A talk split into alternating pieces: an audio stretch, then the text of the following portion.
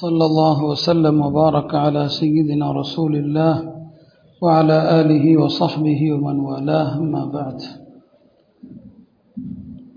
கண்ணியத்திற்குரிய அல்லாஹ்வின் நல்லடியார்களே, நாம் சென்ற ஜும்மாவிலே குறிப்பிட்டோம், குர்ஆனுடைய அத்தியாயங்களை 4 வகையாக பிரித்திருக்கிறார்கள். ஆரம்ப 7 அத்தியாயங்கள் நீண்ட அத்தியாயங்கள், அவைகள் 200 வசனங்களுக்கும் அதிகமானவை. அதை தொடர்ந்து வரக்கூடிய அத்தியாயங்கள் 100 வசனங்களை கொண்டவை. அவைகளுக்கு பிறகு வரக்கூடியவை 100ஐ விட குறைவான மசானின்னு சொல்லுவாங்க. இப்போது நாம் ஓதிக்கொண்டிருப்பவை அந்த வகையை சார்ந்தது. அதனால் ஒரு தராவீஹில் நிறைய சூறாக்கள் ஓதுறோம்.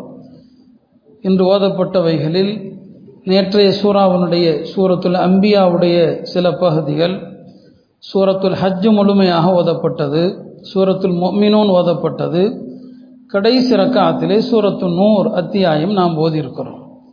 அதனுடைய சில பகுதி நாளை வரவும் இருக்கிறது. நாம் இப்போது இந்த நூர் என்கிற இந்த அத்தியாயத்தை குறித்து தான் சில விஷயங்களை சொல்ல போகிறோம். இந்த அத்தியாயம் இருக்கிறதே மதீனாவில் அருளப்பட்ட ஒரு முக்கியமான ஒரு சூறா. இது குர்ஆனுடைய எல்லா அத்தியாயங்களுக்கும் சூறான்னு சொல்லப்படுது. சூறானா ஒரு தடுப்பு சுவர்னு அர்த்தம். முந்தைய அத்தியாயத்திற்கும் பிந்தைய அத்தியாயத்திற்கும் அது ஒரு தடுப்பாக இருக்கிறதுனால சூறா. அடியார்களை அது பாவத்திலிருந்து தடுக்கக்கூடிய கட்டளைகள் இருப்பதனால் அதை சூறான்னு சொல்லப்படுது. எல்லா சூறாவுக்கும் சூறாங்கிறோம். ஆனால் இந்த அத்தியாயத்தை அல்லாஹ்வே எப்படி ஆரம்பிக்கிறான்னு சொன்னால், சூரத்துன் அன்சல்நாஹா. எல்லா சூறாக்களையும் அவன் தான் அருளி இருக்கிறான். ஆனால் இந்த 100 அத்தியாயத்தினுடைய முக்கியத்துவத்தை உணர்த்துவதற்காக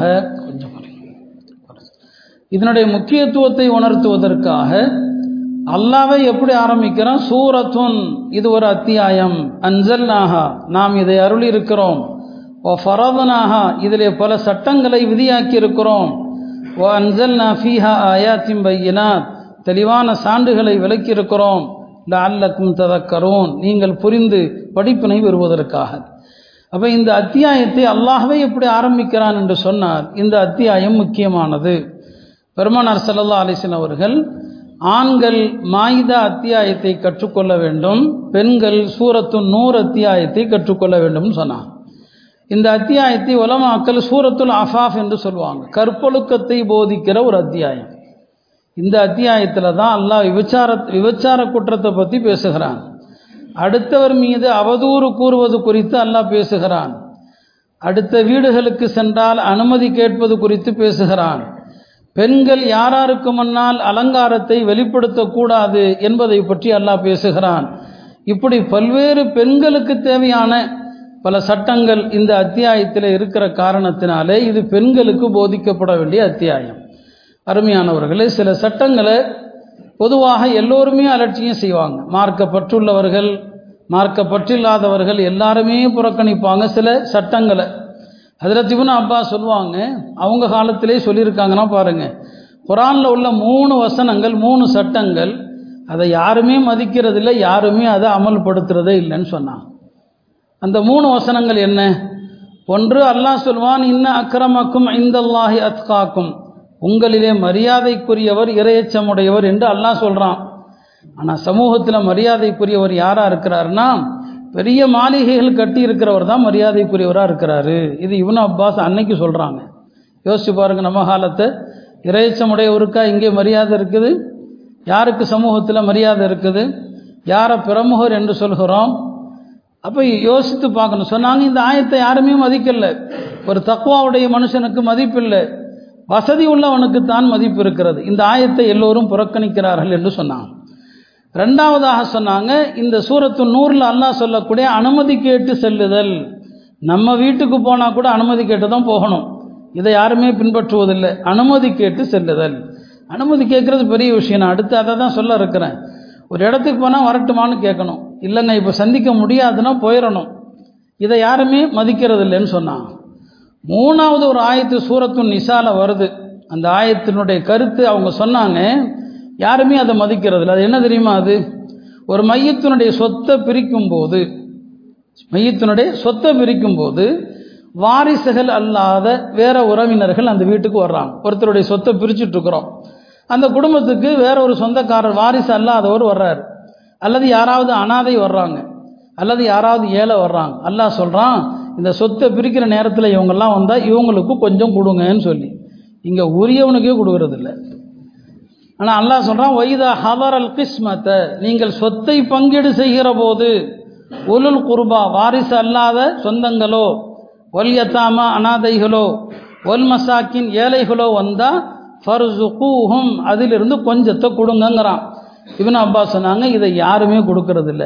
அன்னைக்கு ஒழுங்காக சொத்தையாவது கொடுத்தாங்க, இப்போ சொத்தையுமே கொடுக்கறதில்ல. இப்போ யோசிச்சு பாருங்கள், அல்லாஹ் எவ்வளோ அழகான சட்டங்களை தந்திருக்கிறான். இப்போ நாம் எவ்வளோ பெரிய மாளிகையில் கட்டி வச்சுருக்கிறோம். இந்த சொத்தை பிரிக்கிற நேரத்தில் வரக்கூடிய ஏழைகளுக்கெல்லாம் கூட கொஞ்சம் கொடுங்கன்னு அல்லாஹ் சொல்கிறானே, இந்த பெருந்தன்மையெல்லாம் உம்மத்திலிருந்து இன்றைக்கி எவ்வளோ தூரமாக போயிடுச்சு. சொல்ல வந்த விஷயம், அல்லாஹ் இந்த 3 விஷயங்களை மக்கள் புறக்கணிப்பதாக சொன்னான். அப்போ இந்த சூறாவை பொறுத்த வரைக்கும் அல்லாஹால இந்த சூறாவில் மிக முக்கியமாக உணர்த்துவது என்ன அப்படின்னு பார்த்தோம்னா அனுமதி கேட்கறது. இந்த அனுமதி கேட்பது தொடர்பாக ஓதப்படுகிற வசனங்கள் நாளை தான், நாளைய தராவீஹினுடைய ஆரம்ப ரக்காத்தில் இன்ஷா அல்லாஹ் அல்லாஹ் அதைத்தான் போதிக்கிறான். அனுமதி கேட்டு நீங்கள் போங்க, எங்கே போனாலும் அனுமதி கேளுங்கள் அப்படின்னு சொல்லி அல்லாஹ் சொல்கிறான். அனுமதி கிடைக்கலன்னா திரும்பிருங்கிறாங்கிறான்.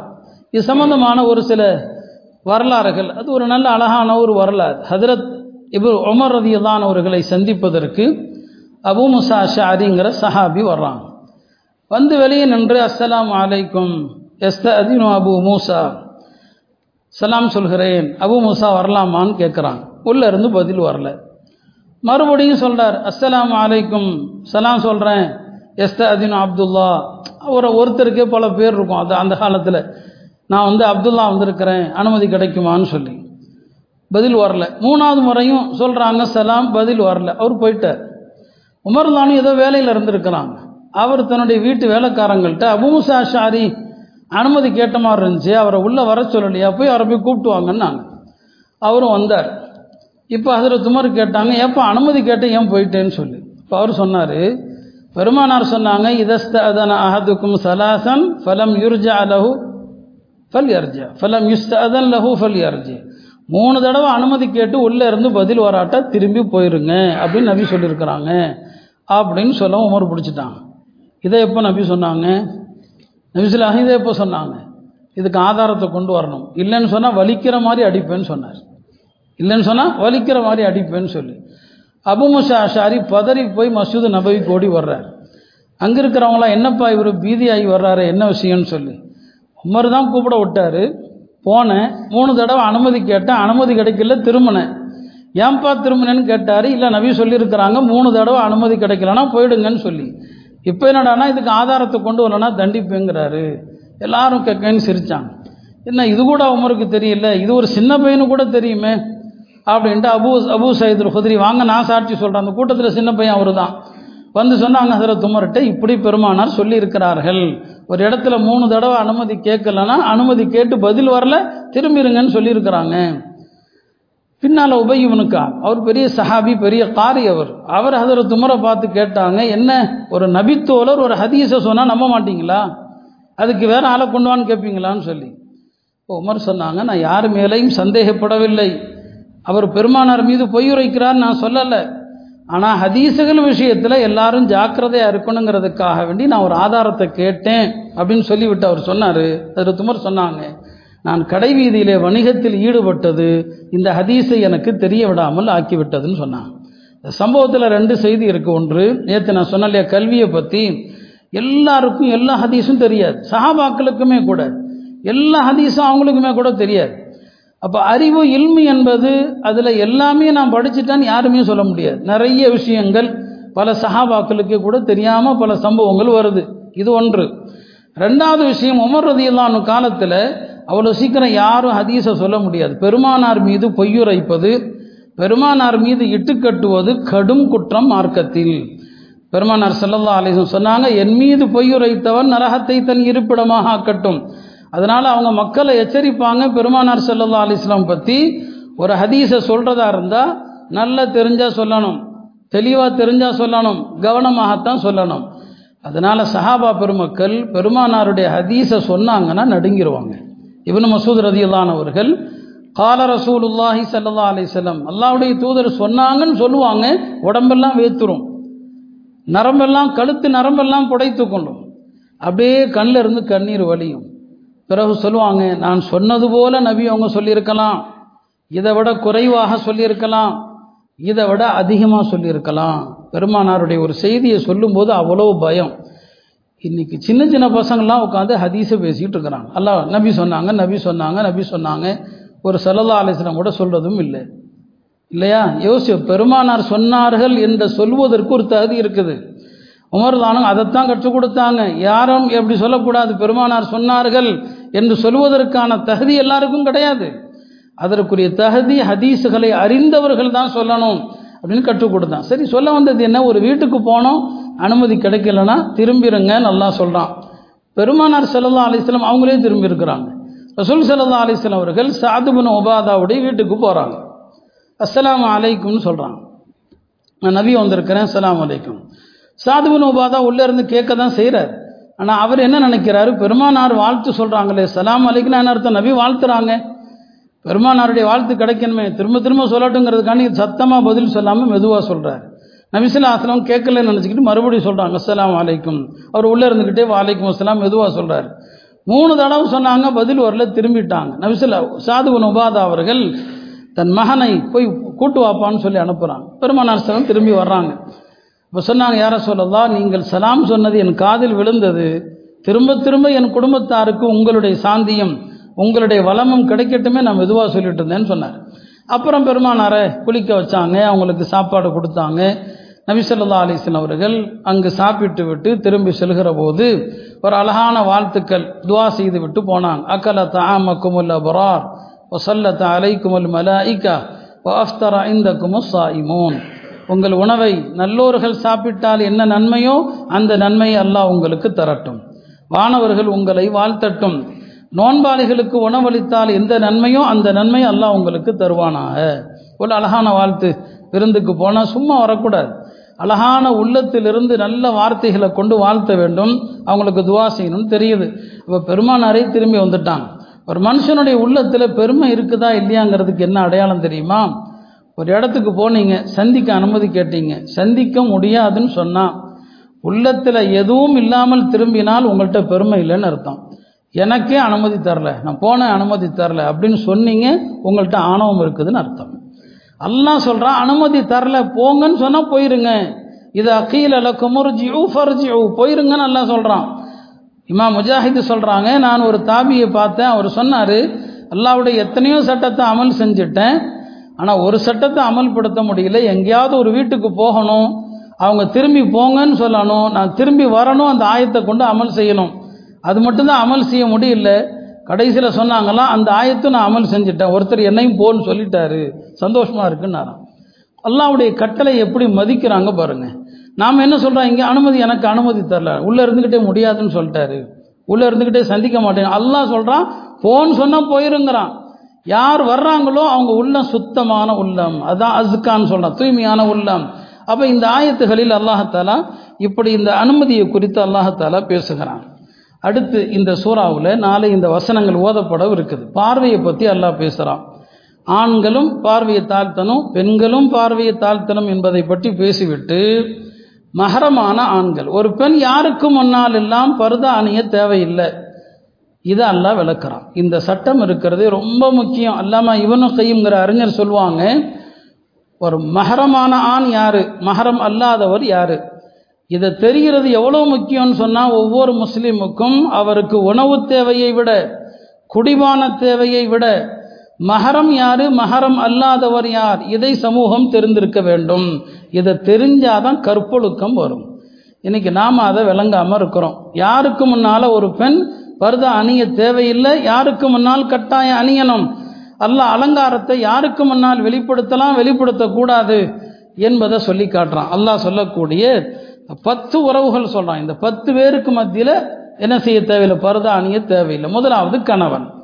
கணவனுக்கு பர்தா இல்லை, ஏன்னா அவங்க 2 பேரும் ஒருவர் மற்றவருக்கு ஆடை. ஒரு ஆண் தன்னுடைய மனைவிக்கு முன்னால் எதையும் மறைக்க தேவையில்லை, ஒரு பெண் கணவனுக்கு முன்னால் எதையும் மறைக்கிறது தெரிஞ்ச விஷயம். அப்போ கணவனுக்கு முன்னால் பர்தா இல்லை. 2வது யார், ஒரு பெண்ணுடைய தந்தை. தந்தைக்கு முன்னால் பர்தா இல்லை, அதுக்காக நிர்வாணமாக நிற்கிறது ஜாயிஸ் இல்லை. பர்தா தேவையில்லை, மேலதிக ஆடைகள் தேவையில்லை, இருக்கிற உடையில் இருக்கலாம். அவங்களுக்கு முன்னால் முகம் தெரியலாம், கை தெரியலாம், கழுத்து தெரியலாம். தந்தைக்கு முன்னால் பர்தா இல்லை. மூணாவது சொல்கிறான், கணவனின் தந்தை மாமனாருக்கு முன்னால் பர்தா இல்லை. இதனுடைய சட்டத்தை நான் பின்னால் சொல்லுவேன். மாமனார்னா கணவனுடைய தந்தைக்கு மட்டும்தான் பர்தா இல்லை. சின்ன மாமனார் பெரிய மாமனாருக்கு முன்னால் பர்தா இருக்குது, நான் வச்சுக்கணும்.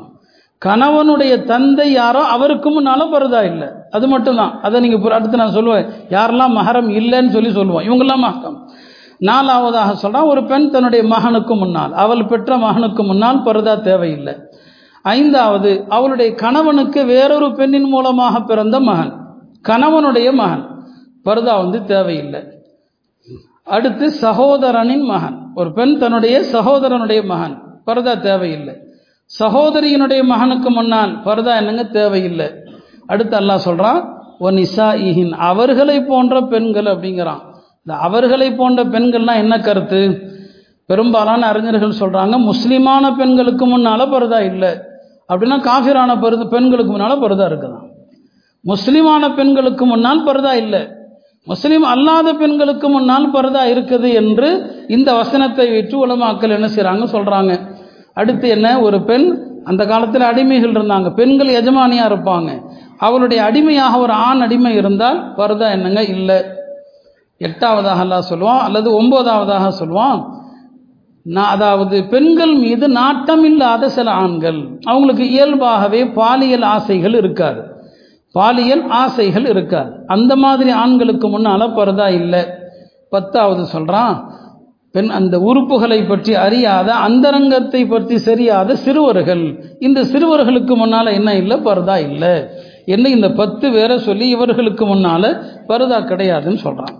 கடைசியில் பெண்கள் நடக்கும்போது அவர்கள் செல்கிறார்கள் என்பதை காட்டும் விதமாக கால்களை அடித்து கொண்டு நடக்க வேண்டாம் என்று அல்லாஹ் குறிப்பிட்டான். இப்போ அல்லாஹ் சொல்லிட்டான், இவங்கெல்லாம் மஹரமானவர்கள், இவங்கெல்லாம் என்னங்க பர்தா தேவையில்லை. யாரெல்லாம் மஹரம் கிடையாது, நம்ம நினச்சிருக்கிறோம் இவங்கெல்லாம் மஹரம்னு சொல்லி. ஒரு பெண்ணுடைய கணவனுடைய சகோதரன், நம்ம கொழுந்தன்னு சொல்லலாம், வேறு ஏதாவது பேர் சொல்லலாம், கணவனுடைய சகோதரன், இவன் ஒரு பெண்ணுக்கு என்ன இல்லை, மஹரம் இல்லை. நம்ம நினச்சிக்கிறோம் மஹரம் என்று, அவனுக்கு முன்னால் இவன் பர்தா தான் கடைபிடிக்கணும். ரெண்டாவது, ஒரு பெண்ணுடைய சிறிய மாமனார் பெரிய மாமனார், அதான் நான் முன்னால் சொன்னேன், கணவனுடைய தந்தை மட்டும்தான் மஹரமே தவிர அவரோடு பிறந்த அண்ணன் தம்பிகள் மஹரம் கிடையாது. அப்போ சின்ன மாமனார் பெரிய மாமனாருக்கு முன்னால் பர்தா அவசியம். மார்க்க சட்டம், ஊர் 1000 சட்டம் சொல்லலாம், ஊர் சட்டம் எல்லாம் மார்க்கமாகாது. அப்போ அல்லாஹ் சொல்கிற மார்க்கத்தில் எனக்கு இவங்கெல்லாம் மஹரம் இல்லை. அதே போல தான் கணவனுடைய சகோதரருடைய மகன், கணவனுடைய சகோதரர் மகன்னா நம்ம நடைமுறையில் என்ன சொல்லுவோம், அவருடைய அண்ணன் மகன், தம்பி மகன், பையன், எனக்கு மகன் உறவுன்னு நம்ம சொல்லிகிட்டு இருப்போம். அப்படி தானேங்க சொல்கிறோம், மகன் எனக்கு புள்ள மாதிரி, அல்லாஹ் தான் புள்ளன்னு சொல்லணும், நீங்கள் சொல்ல முடியாது, அல்லாஹ் புள்ளன்னு சொல்லலை. அப்போ கணவனுடைய சகோதரனுக்கு பிறந்த மகன், நம்ம நடைமுறையில் புள்ள, எனக்கு புள்ள நீங்கள் சொல்லிக்கலாம், ஆனால் மார்க்கத்தில் மஹரம் கிடையாது. அந்த பையன் அன்னீவன் தான், அந்த பையன் அஜ்னபி, அவனுக்கு முன்னாலே நீங்கள் என்ன செய்ய வேண்டும், இதை கடைபிடிக்கணும். ரசூல் ஸல்லல்லாஹு அலைஹி வஸல்லம் அவர்கள் பர்தாவை ரொம்ப எங்கே கடைபிடிக்க சொன்னாங்க தெரியுமா? நான் சொன்னேன், இந்த கணவனுடைய சொந்தங்கள், இந்த சொந்தங்களுக்கு முன்னால் தான் பர்தா ரொம்ப தேவைன்னு சொன்னாங்க. ஏன்னா ஒரு சஹாபி கேட்டான், யார சொல்லலாம், ஒரு பெண் தன்னுடைய கணவனுடைய ஒரு சொந்தக்காரங்க, கணவனுடைய சகோதரர்கள், இவங்களுக்கு முன்னால் கூட பர்தா இருக்கணுமான்னு சொல்லி சொன்னாங்க. அவங்களுக்கு முன்னால் தான் கண்டிப்பாக பர்தா இருக்கணும், அங்கு தான் தவறு அதிகமாக நடக்கும் என்பதாக சொன்னாங்க. அப்போ இதெல்லாம் மஹரம் கிடையாது, ஞாபகம் வச்சுக்கணும். அதே போல தான் நம்ம நடைமுறையில் நம்முடைய தாயாரோடு பிறந்த ஹாலா, என்னங்க சித்தி, இவங்க பிள்ளைங்கெல்லாம் நம்ம என்ன நினைக்கிறோம், மஹரம் கிடையாது, அவங்க கூட வண்டியில் போகிறாங்க, அண்ணன் தம்பிங்கிற உறவில். ஷரியத்தில் இவங்கெல்லாம் மஹரமே கிடையாது. அருமையானவர்களே, ரொம்ப முக்கியமான விஷயம், யார் மஹரம் யார் மஹரம் இல்லை, இது எல்லாம் இந்த சூறாவில் ரொம்ப தெளிவாக சொல்கிறான். அதனால தான் சூரத்துல் நூர் கற்றுக் கொடுங்கள் யாருக்கு, பெண்களுக்கு. அடுத்து ஹிஜாப், பெண்களுக்கு நாம் ஹிஜாப்னு சொல்கிறோம், பர்தான்னு சொல்கிறோம். ஹிஜாப்னா என்னங்க, மறைக்கிறது. இப்போ பெண்கள் மறைச்சி தானே இருக்கிறாங்க, அவங்க உடுத்திருக்கிற சேலையாகட்டும் சுடிதாராகட்டும் மறைச்சி தானே இருக்கிறாங்க. ஹிஜாப் அப்படிங்கிறது என்னன்னு சொன்னால், ஹிஜாப் என்பது பெண்கள் மறைத்தல்லாம், எதை மறைத்தல், பெண்ணுடைய அழகை மறைத்தல், பெண்ணுடைய உடல் வடிவத்தை மறைத்தல். ஹிஜாப்னா சுருக்கமாக விளங்கிச்சிங்க. ஒரு பெண் ஹிஜாபு போட்டால் அவள் இளம்பெண்ணா வயதான கிழவியான்னு தெரியக்கூடாது. அழகாக இருப்பாளா அவள் கருப்பாக இருப்பாளா வெள்ளையாக இருப்பாளான்னு தெரியக்கூடாது. அந்த மாதிரி அமைப்பில் எது இருக்குதோ அதுதான் ஹிஜாபு. இதுதான் ஹிஜாப். இன்றைக்கி என்ன ஆயிடுச்சுன்னு சொன்னால், ஹிஜாபு போட்டால் அந்த பொம்பளை எந்த ஆணும் பார்க்கவே மாட்டான். ஏன்னா அந்த ஹிஜாப் ஆனது அவளுடைய அழகை முழுசாக மறைச்சிரும். அவளை பார்க்கணுங்கிற எண்ணமே அவளுக்கு வராது. இன்றைக்கி நாம் போடுற டிசைன் ஹிஜாபுகள் இருக்கு இல்லையா, வண்ண இந்த ஹிஜாபுகள் புர்காக்கள், இதுக்கு ஒரு ஹிஜாபு தேவைப்படுது, இதுக்கு இன்னொரு ஹிஜாபு தேவை. ஏன்னா இந்த போட்டு இருக்கிற இந்த ஹிஜாபே அம்புட்டு வரையும் திரும்பி பார்க்க வைக்குது, யாரும் தவறாக நிற்கக்கூடாது. இது பெண்களுடைய அழகை மேலும் கூட்டுது. ஏன்னா இன்னைக்கு இருக்கக்கூடிய இந்த பரதா என்று சொல்லப்படக்கூடிய புர்காக்கள் எல்லாம் அது நாங்கள் ஒரு ஆடை மாதிரி தைக்கப்பட்டு அதை போட்டால் பெண்களுக்கு அதனுடைய உடலுடைய வடிவத்தை காட்டுது. ஹிஜாப் என்பது பெண்களுடைய உடல் வடிவத்தை காட்டக்கூடாது. ஒரு பெண் பருமனான பெண்ணா மெலிந்த பெண்ணா என்பதை ஹிஜாபு காட்டக்கூடாது. அப்படி இருந்தால் தான் அதுக்கு பேர் ஹிஜாபு.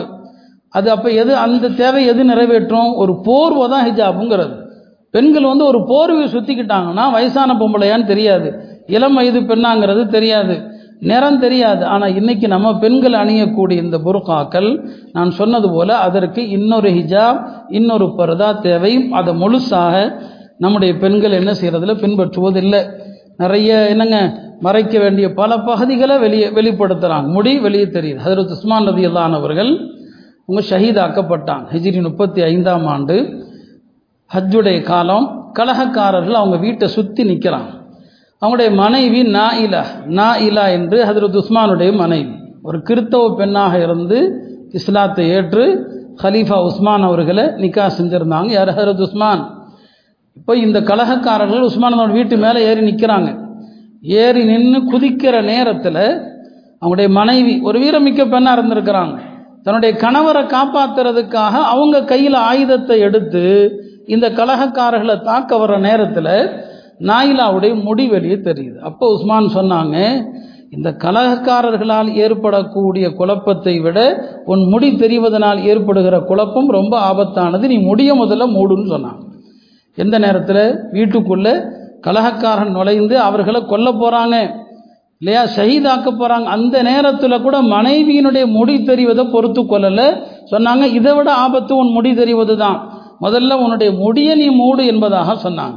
அருமையானவர்களே, இன்றைக்கு நாம் இந்த விஷயத்தில் எவ்வளோ அலட்சியமாக இருக்கிறோம். நம்ம பெண்கள்கிட்ட முழுமையான ஹிஜாப் முழுமையான பர்தா முறை என்பது அறவே கிடையாது.